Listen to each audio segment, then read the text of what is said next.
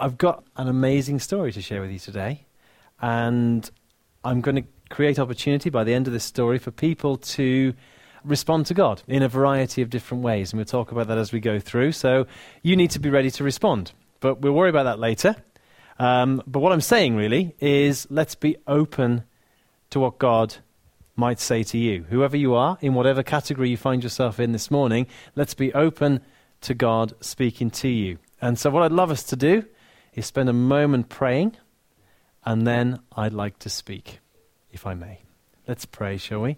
As we're praying, I just want, um, just want you to be aware that uh, this morning, as I speak, there are two voices you can hear the voice uh, of me, my voice, my um, voice box communicating with your eardrum, but also I genuinely believe that the voice of God has the capacity to speak to you. And so the voice of the Holy Spirit can actually speak into your heart whilst I'm speaking to your mind. And so what I want to pray is for that. Father, I want to pray that whatever comes out of my good ideas or things that I think would be helpful, I pray that you would diminish, and I want to pray that whatever you, Lord Jesus, want to say by your Holy Spirit today, you would enhance in our hearts. And so we pray, Lord, please speak to us powerfully. In Jesus' name. Amen.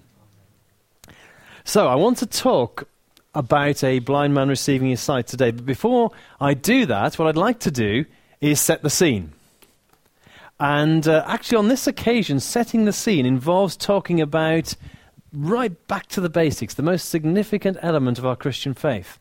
Because often I find that as I meet all sorts of people in all sorts of different contexts, people are always trying to work out how life fits together. And, you know, they're trying to say, what's the point of it all, and what's this, and what's this about? And, um, and people like me, Christians, say, well, actually, God is the answer, and point them to the Bible. And then people come back to me, and I was having a conversation just this week with, with someone, and they say, But the Bible's a big book. Where do I start? You know, what's the vital bit? Where's the bit that matters? I'd like just briefly to read from Paul's first letter to the, to the Christians in Corinth. And Paul says this. He says, uh, This is St. Paul writing to these guys, these Christians, and he says, What I received I passed on to you as of first importance that Christ died for our sins according to the Scriptures, that he was buried, that he was raised on the third day according to the Scriptures. So when we ask the question, what, what matters, which bit matters. What's the vital factor? This is the bit that is of first importance. In other words, Jesus died on the cross, he rose from the grave. So, to set the scene for our story today, we need to go back to the bit that is of first importance.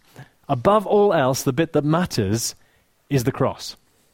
The cross is a most extraordinary piece of wood because it suspended the greatest claim ever made a crucified carpenter saying he was God on earth.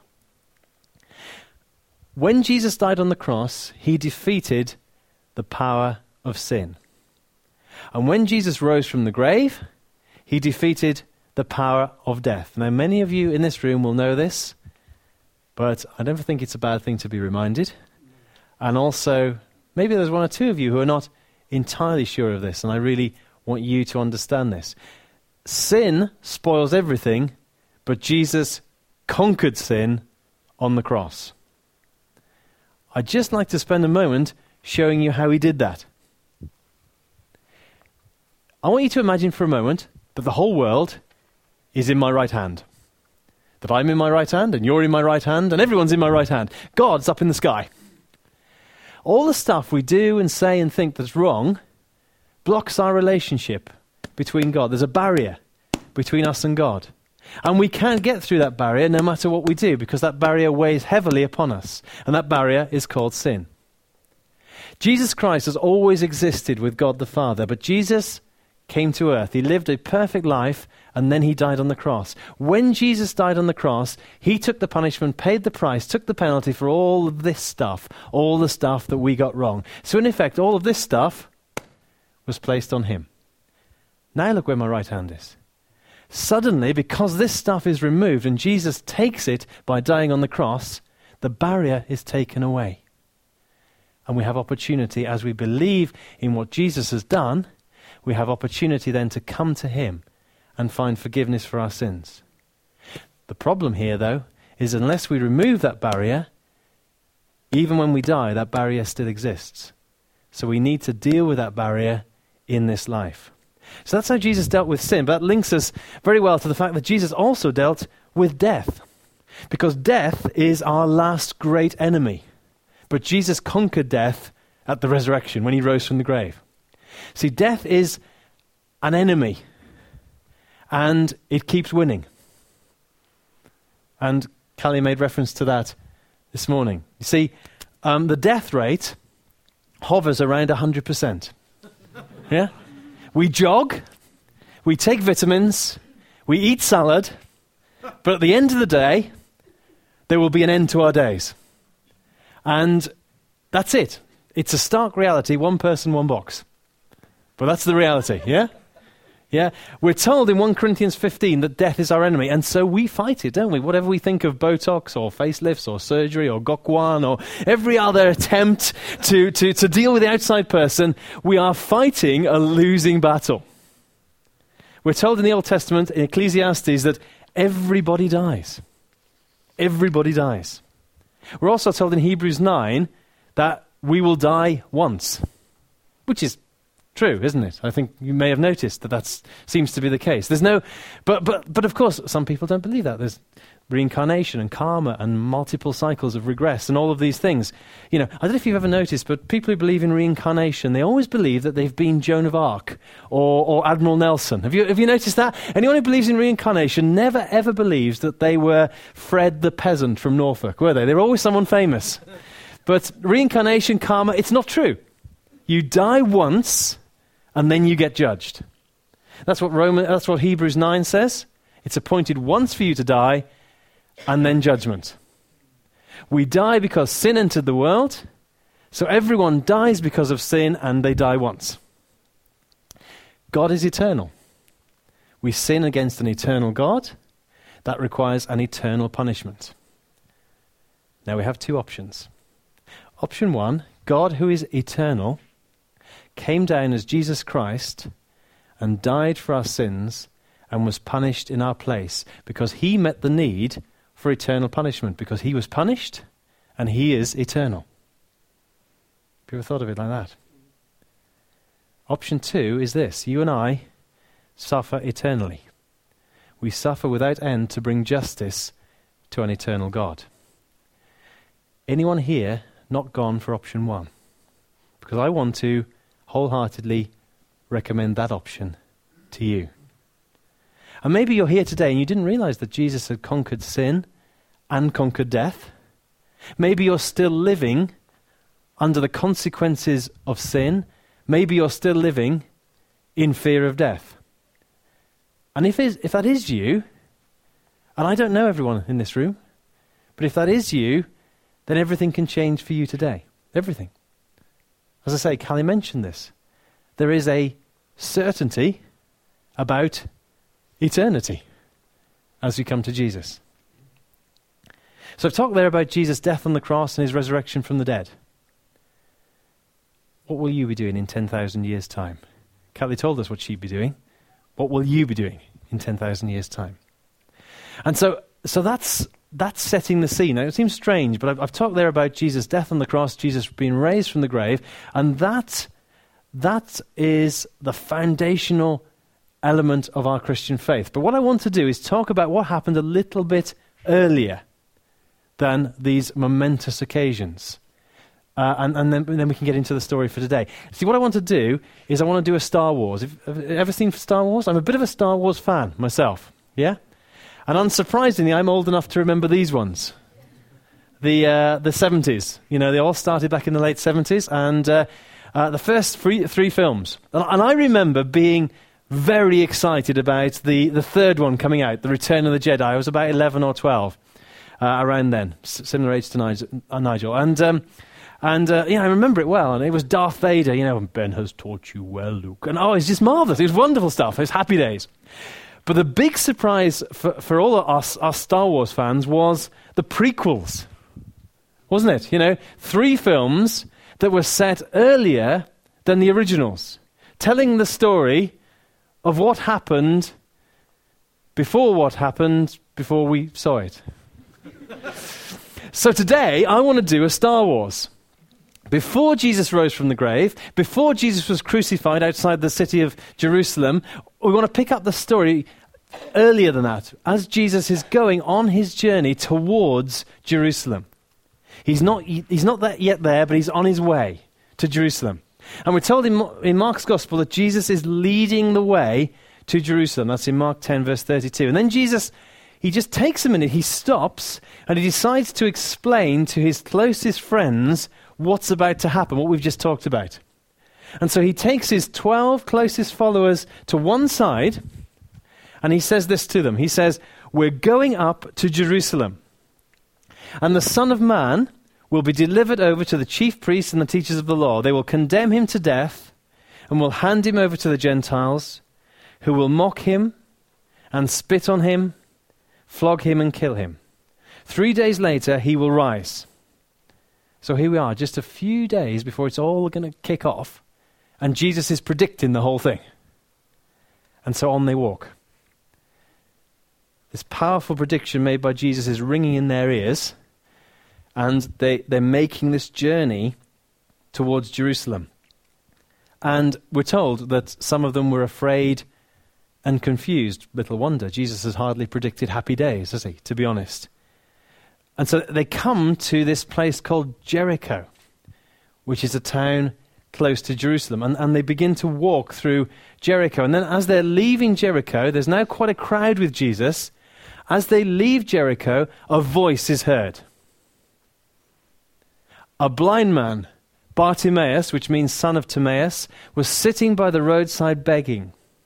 When he heard it was Jesus of Nazareth, he began to shout, Jesus, son of David, have mercy on me. Many rebuked him and told him to be quiet, but he shouted all the more, Son of David, have mercy on me. Jesus stopped and said, Call him. So they called to the blind man, Cheer up on your feet, he's calling you. Throwing his cloak aside, he jumped to his feet and came to Jesus. What do you want me to do for you? Jesus asked him. The blind man said, Rabbi, I want to see. Go, said Jesus, your faith has healed you. Immediately he received his sight and followed Jesus along the road. So, blind Bartimaeus, shouting, shouting. And the disciples are, oh, for goodness sake. I mean, they're focused on where they need to go. They have in their minds that Jesus is going to Jerusalem to die. And now they've got this beggar shouting at them. And they're, oh. You know, and some of them are shouting back, will you shut up? Will you just give it a rest? Let's just pause on our journey just for a moment and, uh, and look at what happens here. The first thing that happens is this blind beggar, Bartimaeus, shouts and he says, Jesus, Son of David.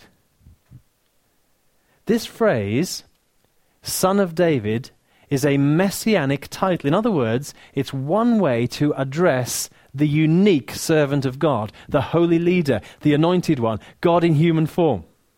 Hundreds of years before Jesus was born, this was predicted by three different prophets Isaiah, Jeremiah, and Ezekiel. They all looked forward to the arrival of God's anointed servant, the ultimate Savior, and they used this type of language, the emphasis being placed on the Son of David. So somehow, this impoverished, blind beggar knew something about the identity of Jesus. He knew that Jesus could do things that no other person could. He recognized Jesus to be different to anyone else. And so today I'm giving people an opportunity to come to Jesus for all sorts of different reasons. But we need, I think we'll come with a great deal more confidence when we recognize who Jesus is. Because he is the unique Son of God, he is the ultimate authority. Jesus of Nazareth, the Son of David, God's anointed, chosen servant, who now sits at the right hand of the Father and has authority. And so, after addressing Jesus with this title, son of David, Bartimaeus then says this Have mercy on me. Have mercy on me. Mercy. Let's just look at that for a moment. There's a story of an artist who's uh, asked by a woman to paint her portrait. And the woman says, Sir, I want you to do me justice. And the artist says, Madam, it's not justice you need, it's mercy. And, um, and, and if we receive, and we're like that, if we receive God's justice, we're in trouble. But thanks to the cross, we receive God's mercy, not God's justice. A mother once approached Napoleon seeking a, a pardon for her son. Uh, the emperor said, you know, this young man had committed a certain offense, and he'd committed that offense twice, and even doing it one, once demanded death. That was the punishment for this offense. And, and Napoleon said he needs to die because justice demands it. And the mother said, I don't ask for justice, I plead for mercy. And Napoleon replied, But your son does not deserve mercy. Sir, the woman cried, it would not be mercy if he deserved it. Mercy is all I ask. And the emperor said, I will have mercy. And he spared the woman's son. So, do we understand today that actually we deserve God's justice, but we can come and receive God's mercy? Jesus, son of David, have mercy on me. That's what this guy says. Jesus, son of David, have mercy on me. And what does Jesus say? Jesus says, call him. Is that a great, great moment? Jesus says, call him. This impoverished, filthy beggar lying at the roadside, Jesus says, call him. And so some of the people go to Bartimaeus and they say, Cheer up! On your feet, he's calling you. I love that bit. Can I just speak to the, the members of Gateway Church just for a moment here? As a church, when people come to you in their need and they're crying out for help, you can respond in one of two ways. You could respond like the first group responded to Bartimaeus Oh, will you be quiet?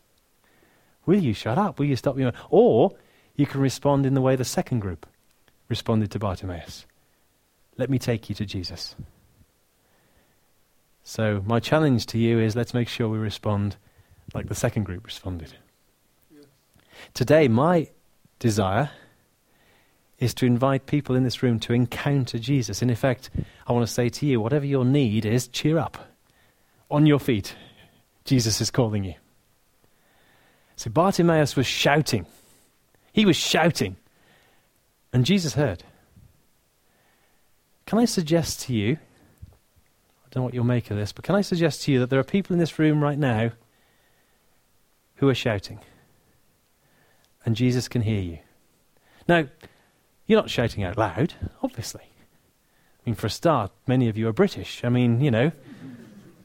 Yeah, I mean, those of you who are not, you're, you're in a British culture, so you understand we're much too polite to shout.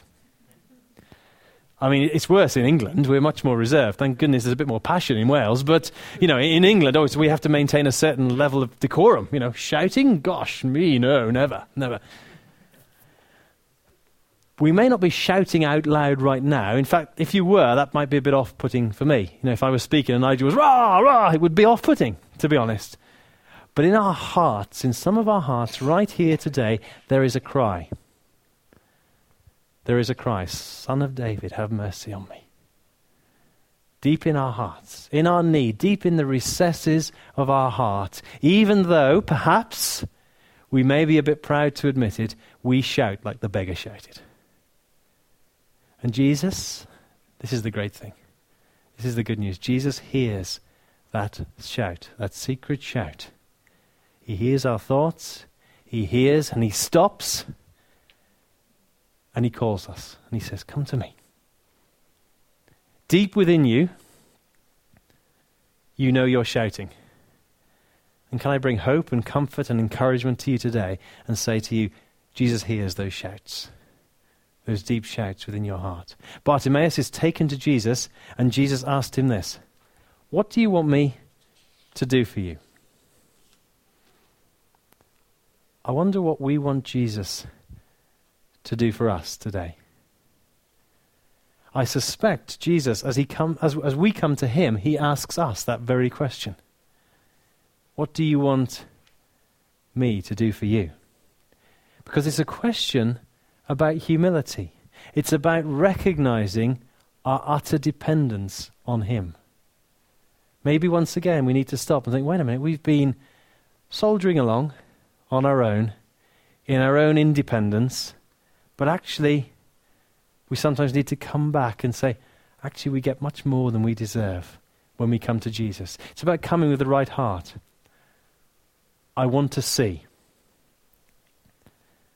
Bartimaeus comes and he asks for freedom.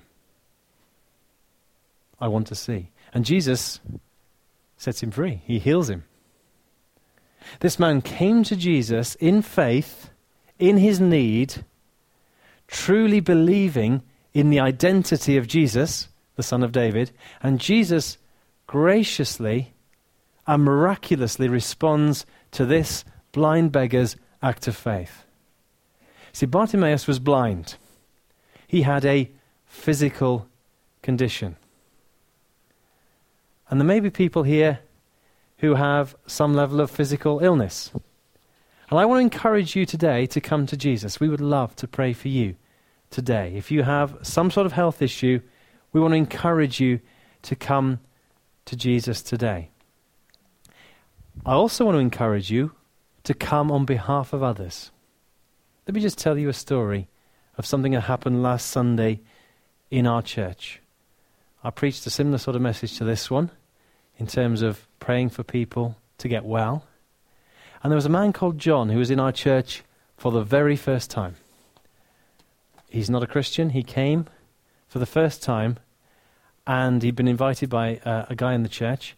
And he came, and when he arrived, he spoke to his, the friends who'd invited him and said that his wife, Kath, was in hospital in what he described as a critical condition.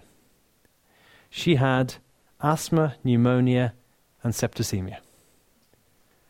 And she was on, on oxygen. And so when I call people to come forward, John, although he desperately needs God, he came on behalf of his wife, primarily, because he's an unselfish guy. And he came and stood and asked God to heal his wife. By Sunday evening, his wife came off the oxygen, and by Wednesday morning, she was back at work. Which is quite a turnaround. By Monday morning, she was um, she was uh, come out of hospital. She was um, she came out, and by Wednesday morning, she was back at work. And so, I want to encourage you today. Not only if you yourself are suffering, I would love to pray for you in that regard, but also if you know of others who are struggling, then we would love to pray for you today. I believe other people, we talk about this guy, Bartimaeus, he had this physical condition, this blindness. So we want to pray for people with physical conditions. But also, some people here today may be blinded by pain. There's an emotional dimension, it's like an emotional fog that means you can't see very well. When I was um, younger, um, I owned one of my one of the cars that I owned when I had to sort of travel to Oswestry, we had uh, my wife worked in Shrewsbury, and then I got a job in Oswestry, which meant that we needed another car. We'd never been a two-car family, so I bought a very old, 19-year-old Datsun Violet. It's a marvelous car. It was very brown. I bought it off a very elderly gentleman who sold it me, and it had done, I think it had done 20,000 miles. And he was 19 years old, right? So um, from one MOT to another, he'd done 68 miles, this old guy. And, and he also, he rang me up later and said, would I like the spoiler off it? Because uh, to make it more sporty, I said, I, I don't think I'll bother. But um, this Datsun Violet, although great, wasn't that good in certain areas. Uh, in fact, uh, in fact, eventually I gave it away, which is another story entirely. Actually, I'll tell you that story. Um, I gave it away. This guy's knocked on the door. His, his teenagers knocked on the door and said, "Can we have your car?" You know, can we buy your car? We can see it's not really, you know, by this time it had broken down. And so uh, I said, well, um, thinking I'll be gracious, you can have it. I don't buy it, yeah, I'll give it to you. So we changed the logbooks things, and this guy was doing a, um, he was doing a, a, a mechanicking course at college. And so I gave him the car, and uh, him and his mates, I said, the trouble is you probably won't get it started. And so they pushed it down the road. They, they, they disappeared. I waved my car goodbye as they pushed this car, these, these teenage uh, students. Um, and, and, that was the end of it. I thought, that's good. I've blessed these people. Next day, I had a phone call from the police. Um, are you the owner of a brown Datsun Violet? I said, Well, I was until yesterday, and I explained the story. They said, Oh, right. It's just that we found it parked in the forecourt of the Jaguar garage next to the Jaguars. So these guys have got it going, taken it and parked it between all of the Jaguars as, as if it was on sale amongst them. So uh, uh, anyway, that wasn't the story I was supposed to be telling you. The story I was supposed to be telling you was um, one day, I, I, so I used to drive this, this Datsun Violet to Oswestry, and it was a very, very cold and frosty day, and I got in the, this car, and um, uh, I sort of t- the, the, the, heating wasn't very good in the car, if I'm honest, and uh, the, the windscreen was quite misted up, uh, a little bit frozen up, and I sort of just turned the heat. I thought it'll be all right in a minute. I don't know why I said that. I could have got out and scraped it, but I didn't. I decided it would clear, you know, and so I began to tentatively drive, sort of trying to see through this little gap uh, at the top. Uh, and as I was driving along, suddenly the sun appeared over the rooftops as I was driving, and then was, it was like this blinding light. Uh, and still, for some reasons which I've never yet understood, I thought, oh, I'll be all right in a minute. I'll just keep going. Uh, and what happened was I was driving along and I, I mounted the, the curb and I ran into um, a car parked on someone else's drive, which was awkward, to be honest. And, um, uh, and it was, it was a, a metro, and um, it was owned by the young lady who just walked out of her house. She'd walked out of her house and locked her door, turned round as I ploughed into her car, right? And so she came up to me and she's, well, I can't, actually, I can't really tell you what she said, but um, generally she wasn't very happy.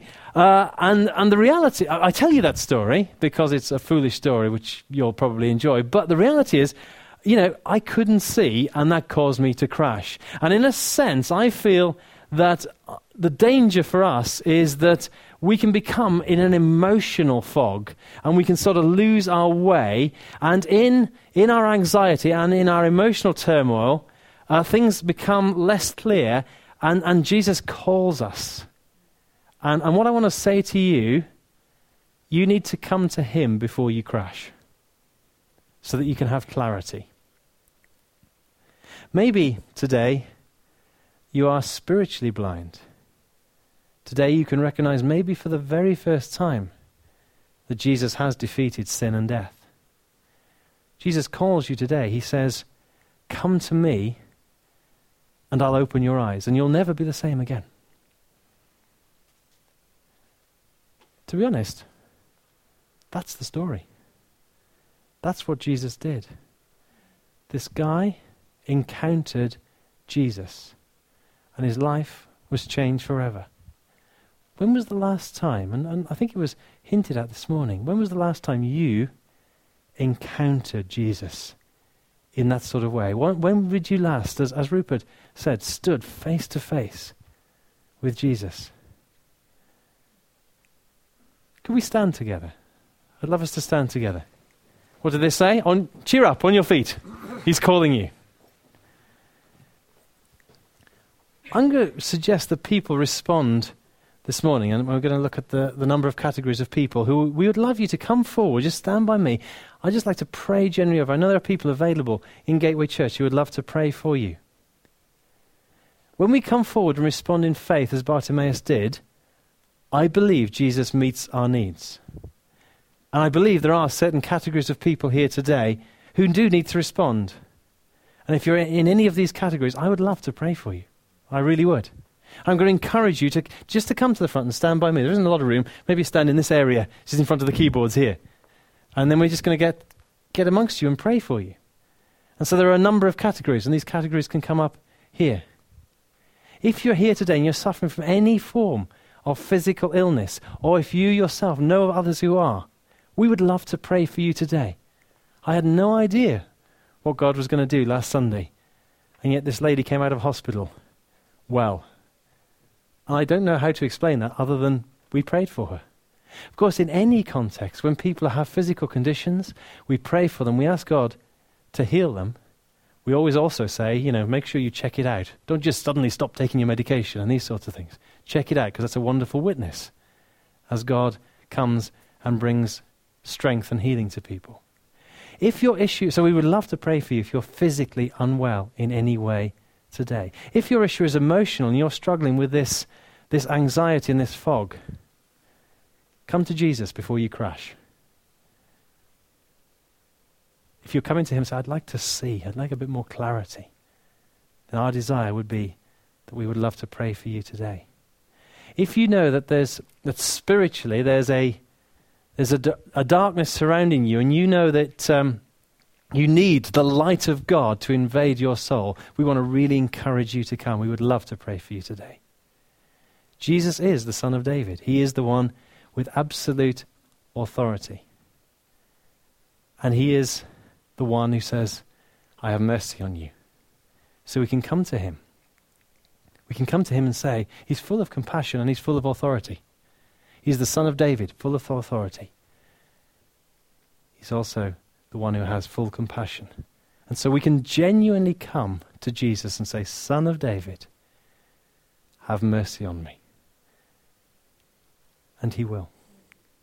He will. He will.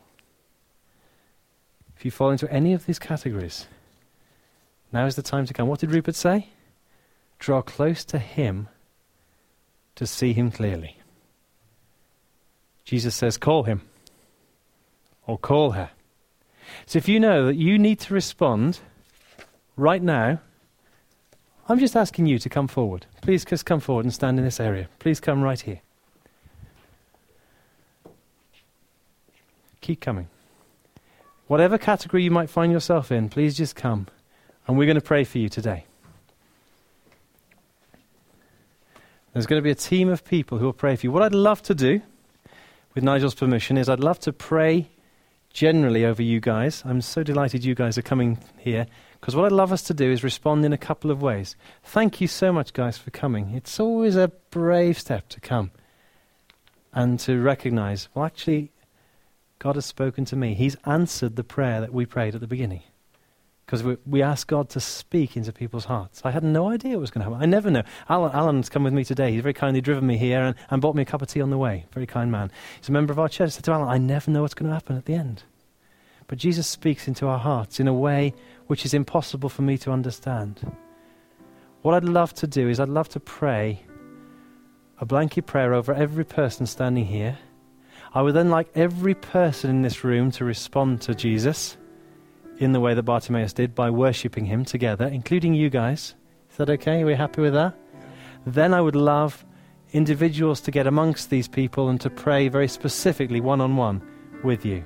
Now, I don't know any of you, um, so I, will have great fun praying for you because it'll be the first time I've met you. But what I'd love to do first is I'd love to pray for you. Then we'll all worship God, and then individuals will pray for you. If you're here with a physical condition that means you can't stand for very long, I want you to feel free to sit down. We want to make sure we pray for you, but we don't want you to feel you have to keep standing if it's difficult for you. Does that make sense? Also, I need people like, um, like Nigel and, and others to help, because I don't know if some people may be guests. You know, I don't know if you're a guest who's responding to God for the first time, or you're one of the elders. I don't know. So we need, uh, we need some help from the, the Gateway guys. Let me pray. I'd love you guys behind if you're part of this church, I'd love you just to extend your hands towards these people to pray God's blessing on them. Is that okay? Are you happy to do that? What I'd love you guys to do is just open your hands to God as if you're receiving a gift from God. Let's just close our eyes. Let's open our hands to God. And let's begin to recognize that we can receive from Him. I'd love to pray now for these individual people who've come for all sorts of reasons. Lord Jesus, thank you so much. Thank you so much that you are the Son of David, the Messiah, the King, the Lord of Lords, that you sit at the right hand of your Father, that you have been raised and exalted and glorified. And that, that, that means that you have the capacity to send your wonderful Holy Spirit, the living presence of God, to dwell with us today. And I want to pray, Lord, please would you come with your wonderful Holy Spirit right now upon these individual people, whether it's to do with physical illness, whether it's to do with emotional or spiritual blindness. I want to pray for your wonderful Holy Spirit, Lord Jesus, to come upon these individuals now. I want to pray, Lord God, for you to come. Would you please come, Lord Jesus, by your Holy Spirit, and would you saturate these individuals with your wonderful presence? And would you penetrate into all of those areas of pain, whether they be physical or emotional pain? We take authority over pain today in Jesus' name. We rebuke it and say, Go in Jesus' name. And we ask, Lord Jesus, for you to come and to release your healing power. And we thank you, Lord Jesus, that you are the Son of David. You have absolute authority. But we come and we say, Please have mercy on us. Thank you so much for your kindness and your compassion, your great love and your great power. What a wonderful combination, your compassion and your authority. And so I want to pray, Lord God, for you to come and have mercy upon these dear people here this morning. Touch them very deeply, Lord God. Help them to know that they get what they don't deserve. And you freely give it because you paid the ultimate cost. And so we pray, Lord God, for wonderful revelation to come. We pray, Lord God, for a release of your healing power. We pray, Lord God, for you to touch every life every single thank you lord. You know us intimately. You know every detail of our life. You know our thoughts. We know you know exactly what we're thinking right now as i pray lord god. So i want to pray again lord for your wonderful wonderful voice to speak deeply into people's very souls as we pray now. Lord there's not just my voice but it's the voice of god touching deeply into people's hearts. I want to pray one more time, Lord, for your wonderful Holy Spirit to be at work, saturating people across this room, touching them very deeply as they receive right now from you. Come, Lord, we pray. Cheer up on your feet. He's calling you. He's calling you. He's calling you. Let's stay in an attitude of prayer. But let's extend that to worship as Phil and the team lead us. Let's, you guys at the front too, you be the front row in terms of bringing worship to God. Let's, those of us behind, let's also worship. And so we're all going to worship together. Then I'm going to ask Nigel to help as we get some individuals to pray for you. And let's also be, be ready for God to release healing power. Who knows what God's going to do this morning? Who knows what He's got? I don't know. I'm not, I'm not Him. I've never healed anyone. God's healed hundreds of thousands of people. Who knows what God's going to do? So let's be open to Him, but let's now just move into an attitude of worship, and then we'll come back and we want to pray for individuals specifically. Let's worship God together.